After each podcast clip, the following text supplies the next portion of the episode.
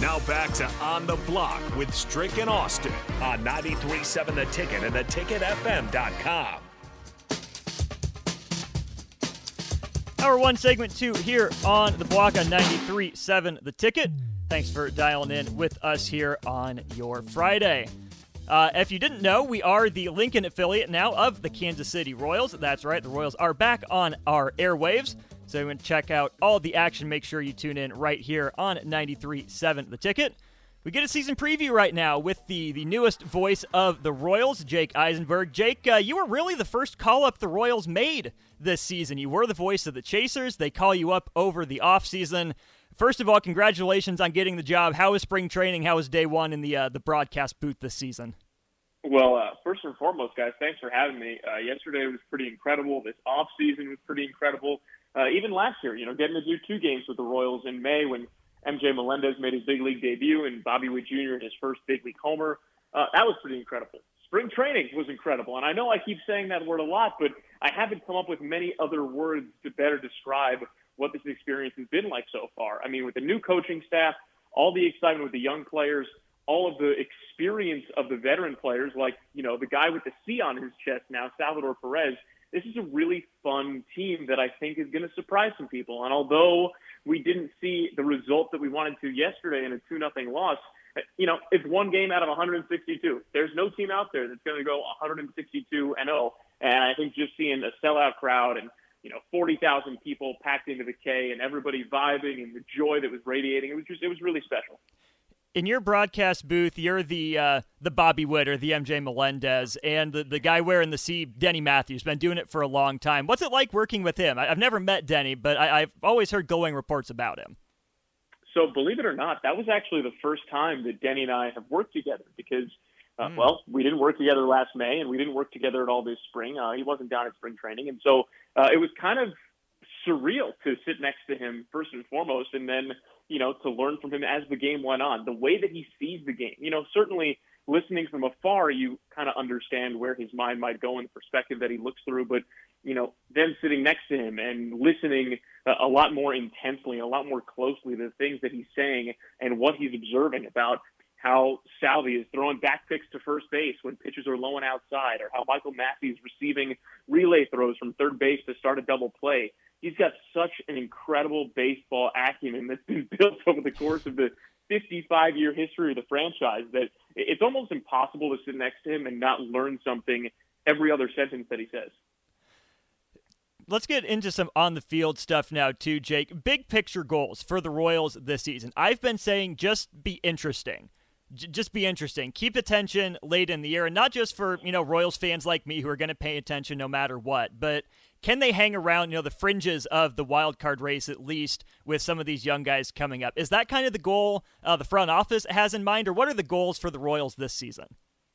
I mean, that was probably one of the main questions that a lot of the reporters were asking both Mr. Sherman and JJ Picollo at the opening press conference and first year manager Matt Quatraro too. And I think the overarching thing was progress that this front office and this coaching staff wants to see this team make tangible progress, steps forward. In some cases, that amounts to a number of wins. You certainly hope it amounts to a number of wins. In some cases, that amounts to certain other numbers, you know, taking a step forward. I think to your point, Austin, I think this team is going to be interesting really no matter what because you have so many different storylines from Zack Greinke chasing down 3,000 strikeouts to Salvy continuing to build a potential Hall of Fame resume to Bobby Witt Jr. in year two and MJ Melendez and Vinny Pasquantino and Michael Massey in a full year one. Nate Eaton as well. Can these pitchers take a big step forward as well? Not just Brady Singer, but also Chris Bubic and Daniel Lynch. You know, there are a lot of teams that come into a season where it's kind of World Series or bust, if you will, and there aren't necessarily a ton of different storylines other than did this team win or did this team lose? And you kind of find yourself trying to find the narratives within the game. I think with the Royals, you have the narratives, you have the storylines, and you see the potential. And now the question is, yes, did this team win or lose? But also, what does that amount to for this year and 2024 and 2025? How do you build something? And that's what we're going to see this year. How how does Matt, Quattro, Matt Quatraro and his attitude fit into that that overall plan with the Royals? Well, I think the biggest thing that they targeted with their managerial search and the search for the pitching coach this offseason uh, was they wanted, you know, somebody like Matt Quatraro who's come in and have a had a really comfortable vibe in the clubhouse. It's clear that he's a player's manager and is, you know, open to having the players be themselves and express themselves. Also taking data and communicating it with the players. That's something that everybody's been talking about. You know, the, the level of communication, the level of transparent, and the level of comfort that has gone between the coaching staff and the clubhouse and vice versa, the front office and the clubhouse and vice versa. That's what was most palpable in spring training is how seamless all the different puzzle pieces fit together. And so I think that's where Matt Quatraro can guide this ship and the culture that he's already built is one that allows this young Royals team to be themselves and have a good time and also grow and be challenged. And, you know, again, as Vinny Pasquantino said the other day, you know, every single guy in that clubhouse, every single guy in this organization, every person that is wearing a Royals anything has their eye on the playoffs, has their eye on the World Series. Vinny said it. If you're coming into the season and that's not your goal, what are you doing? You know, they're here to win. As much as these other storylines about building come into play, they're here to win. And so that's what they're going to try and do. We're talking with the newest voice of the Royals broadcast booth you'll hear here all summer on 93.7 The Ticket, Jake Eisenberg. Jake, we are a game into the regular season, uh, not enough to draw huge you know, conclusions from. So let's refer back to spring training here for a second. Who on the big league roster, this first initial 26 man group that's playing for the Royals, did anything that caught your eye in a positive way in spring training? I would I would say two two candidates caught my eye. The first is Kyle Isbel, who we know has an elite first step in mm-hmm. center field and has showed off uh, an incredible defensive ability. We saw it yesterday. He made a great catch. Heck, he came inches away from robbing Buxton into that triple. Uh, but we saw in spring training consistency with the bat. We saw a patient approach. We saw him hitting the ball hard and hitting it to all fields. He led the Royals with 17 hits in spring training, and he had, I think, the hardest hit ball by a Royal yesterday too. His double into the right center field gap. And then the other guy would be Michael Massey, who hit five home runs over the spring, tinkered with a new bat during the offseason. He's got one of those larger knobs on the bottom of his bat, kind of a counterweight like we saw Paul Goldschmidt use last season. Mm-hmm. And he came into the spring and he raked. And if Michael Massey can be an everyday major league offensive player like the Royals think he can be, I mean, again, we only saw a little bit of Michael Massey last year. We only saw a little bit of Vinny. We only saw a little bit of MJ. We only saw Kyle Isbel, you know, every so often. He wasn't an everyday player. If these guys become everyday players and are everyday players and contribute like everyday players, well, you're looking at a much different team than what we saw last year those are two guys on the offensive side of the ball. With the pitching staff, we know the the change uh, with a lot of the members of the the pitching, uh, the coaching, how that went down. Just just who are some of those candidates in your eyes that could benefit from these new voices? Well, I think one of the primary candidates has to be Brad Keller. And part of that is also what he did on his own during the offseason, going to Driveline and taking the slider that he's had over the last couple of years and effectively splitting it into two different pitches. He's now got a curveball and he's also got a sweeping slider, more horizontal break on that slider, not unlike the one we saw Pablo Lopez use yesterday really effectively. But Brad Keller has the chance to be somewhat of a completely different pitcher with two brand new offerings. And when you talk about new offerings, you also talk about Chris Bubic, who's added a slider, has a ton more confidence, still has that fastball, curveball, changeup combination too. But you add that slider, Bubic looked really sharp during the spring also. I think those are two guys that could take a pretty significant step forward. And I don't want to disclude uh, Daniel Lynch either, who did also look pretty sharp during the spring and was throwing strikes. He's just going to start the season on the injured list, so we won't see those dividends as soon as maybe Keller or Bubic. Zack Greinke gets the opening day start for the Royals yesterday, but at least for my money, Brady Singer, after what he did last season, is the ace. What are the Royals thinking about how he was used in the World Baseball Classic, and how does that inform their approach with him for these first few weeks? Well, I think that you talk. I talked to Brady about this, you know, about his experience, and he was just raving about all the stuff that he learned and soaked in. And look, not pitching isn't the most ideal thing in the world. No, when you go to an environment like that, you want to compete, you want to pitch. Um, but there are so many restrictions that are placed on how pitchers were used and when they were used uh, for Team USA and for the other WBC teams that you know unfortunately becomes kind of a collateral damage sort of thing. Same with Bobby Witt Jr. Didn't see a ton of at bats. Now that doesn't mean that these guys weren't taking batting practice and you know taking hitting development lessons from guys like Ken Griffey Jr. Uh, or throwing bullpen sessions. I mean, Brady was talking about how cool it was to throw a bullpen session in front of Andy Pettitte, a guy he grew up, you know, really looking up to, you know, among many other pitchers. So, you know, the number of innings is not necessarily what you want. Brian Sweeney said as much, but Brady Singer also looked really sharp in one of those exhibition games in Texas and threw a little over five innings, I want to say. So as far as getting built up, he's ready for, you know, his first start of the regular season in not too long now. Uh, I think, you know, the experiences that those two guys gleaned from the WBC, I think far outweigh the, you know, two starts of four innings that Brady might have had against a half big league, half minor league team in Peoria or something. Not to be flippant about it, that's, you know, just the way I, I might think about it. For sure. So, your old stomping grounds in Omaha, the Storm Chasers start their season off tonight. Who are some of the names that are in AAA to start the season that Royals fans should, uh, you know, keep in the back of their mind to look forward to as the season progresses? Oh, I'm so glad you brought that up because I really I wanted to give a, a special shout out to everybody over at Werner Park and the Omaha Storm Chasers who, who kicked off their season tonight, and especially to the new voice of the Omaha Storm Chasers, Nicholas Badders, who you guys would get to hear all season long. Uh, Nick was the broadcaster for the Double A Northwest Arkansas Naturals for the last couple of years. He does a fantastic job. He is a perfect fit to be the voice of the Storm Chasers. He grew up going to Omaha Royals games. Uh, you're really going to love listening to him call ball games and following along with everything that he's sharing uh, with the Omaha Storm Chasers. As far as players to keep an eye on, uh, I think tops of the list is Nick Pratto, who was battling for an opening day roster spot, and I think in a numbers game in terms of getting regular at bats, just wound up in AAA. But I think Nick Pratto is always going to be a candidate as someone that you know when he starts swinging the bat really well, which he does, and you put along that with his Gold Glove defense at first base, you're looking at potentially a very special player. So I think Nick Pratto is someone to keep an eye on. Maikel Garcia was the prospect that everybody was raving about during spring training. It'll be interesting to see how much he plays shortstop and how much he plays the outfield because they hmm. did talk about Garcia playing a little bit of center field. And the same goes for Nick Loftin, who added 27 pounds of muscle in the offseason. Whoa, 27 in one offseason. Yes, yes, 27 pounds in one offseason. And you know what? I remember seeing Nick last August when he got called up to AAA, and I remember seeing Nick when he showed up in spring training, and it was noticeably different.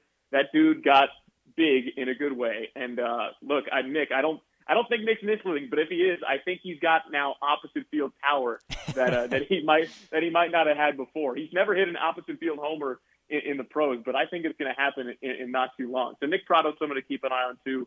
Another guy that can kind of play a little bit everywhere, infield and outfield. On the pitching side, I mean, this bullpen is loaded. I mean, Collin Snider mm-hmm. easily could have been on the Royals opening day roster. He had a nasty spring training. Ryan Weiss completely changed his pitching arsenal from fastball curveball to two seamer slider. He's in that bullpen. You've got a seven year big league veteran in Nick Wittgren, who's a part of that bullpen as well. I think there are some really interesting pieces on the pitching side. You know, and then, you know, among the starters, Austin Cox finished last year really, really strong on the pitching side. Jackson Kowar is a guy that can benefit from the new pitching development as well. He's also that pitching staff. So I think there are a lot of really interesting pieces. Frankly, I think that Omaha team is going to be really, really good, uh, and they're going to be, you know, an exciting team to watch as well. New to not just the Royals, but all of baseball, some new rules in the pitch clock and the shift ban. Let's start with the pitch clock. I didn't hear a lot from Royals players or coaches about it being a big deal. Does that just mean they're used to it. They've adapted to it. All fine and good on the Royals' end. Yeah, and that's the truth. Is you know not only have they adjusted to it through spring training, but most of them played with it at AAA last year. It's not new to any of them. Frankly, it's not really new to us. We saw it at AAA last year. It is new to a lot of fans who are you know maybe watching Royals baseball for the first time since last season. Maybe you know didn't necessarily notice it as much in spring training. But as far as the players are concerned, it's not all that new anymore. It's just kind of faded into the background already. Uh, let me ask you this, Austin. Did you hear of any pitch clock violations in the Royals Twins game yesterday? I did not. That's because there weren't any, which is excellent. The whole point here is that it's it's not going to impact the game the way that it might have been perceived that it might. We saw it in AAA last year. Again, this is you know at this point nothing new. It's something that you kind of notice when you look up at the end of the game and you go, "Whoa, that was only two hours and 32 minutes. It felt like a normal game, but what you're realizing is that you're just stripping away so much of the of the dead time, the fiddling with the batting gloves, the shaking off signs eight times, throwing over to first base 12 times. You strip that out, and you wind up with a really crisp product that we saw yesterday and we saw across baseball. So, no, I don't think the pitch clock, I don't think the bigger bases, I don't think the shift restrictions are something that's really going to have an outsized effect on the way we watch the game or enjoy the game. Frankly, Austin, I would say of the three, the shift restriction is probably the one we're going to notice the most because you're not going to see three infielders on the right side hmm. against a left-handed hitter anymore, and you're going to see a few more ground balls get through that right side. That's the one you're going to notice the most. But again, I don't think it's going to swing the needle one way or another all that strongly. We did see a shift from the Royals yesterday, though. They they moved the right fielder up to, to shallow right field, shift left field and center field over a little bit. Do you expect to see that more against guys like Joey Gallo to try to get an extra fielder there, even though it didn't result in and out? Do you think the Royals are going to keep up that creativity? Yeah, that's a that's a good question. So we saw them do that in the last exhibition game of the season in Texas mm. when Franmil Reyes was playing right field, and that was the first time that I noticed it. And Annie Rogers, who's been covering the team for MLB.com, she does a great job. Uh, asked Matt Quatraro after the game, and they had actually done it multiple times during spring training. I guess we just weren't paying close enough attention to it. Uh, but Q said pointedly that there are really only specific circumstances where a defensive alignment like that makes sense. Number one, you've got to have a guy at the plate who has an overwhelming pull percentage. Uh, number two, that guy can't be all that fast because you don't want to give up an automatic triple if he goes the other way. And I think the third one is you're not really going to see that all that much with runners on base because, again, if he goes the other way, boom, that's a run. So the situation we saw yesterday, Joey Gallo, a guy who pulls a lot, doesn't necessarily have blazing foot speed, and there was nobody on base. It was the perfect situation to do it. Heck, it worked. And I bet, man, I bet MJ really wants that one back. Uh, and I think he'll get another shot at it. There you go. That's the lowdown on the Royals from Jake Eisenberg, the newest voice of the Royals in the broadcast booth. You'll hear him every Royals game here on 93.7 The Ticket. Jake, appreciate your time. Uh, again, congratulations on the official call up to the big leagues. We'll be hearing you call the games. Hope we can catch up again uh, throughout the season. Thank you very much, guys. And, and hey, again, happy opening day to Royals fans, and more importantly today, happy opening day to Omaha Storm Chasers fans. I am so excited to tune in that ball game tonight and listen to Nick uh, with the team in Indy. Absolutely. There he is, Jake Eisenberg. Appreciate it, Jake. Talk soon.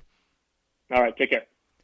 Big thanks to Jake Eisenberg of the Kansas City Royals for his time here on the show. Good stuff from Jake. As a Royals fan, I'm excited for the season. Uh, as Jake laid out all the reasons there, exciting young young position players, new pitching development. What does that result in this year? And moving forward. Plenty of time to get into that uh, throughout the season. Again, one game in, the Twins beat the Royals 2 0 yesterday. Uh, 161 more games to go. We got a game coming up next, though. That's right. We got the shootout with Strick. He's taking a couple days off. We'll see if it's rust or rest for Strick. We're talking about Final Four teams and their uh, career leaders. How well do you know your Final Four teams? If you think you have a shot to take down Eric Strickland in the shootout, call now 402 464 5685. $15 to Buffalo Wings and Rings on the line. We'll play the shootout on the other side.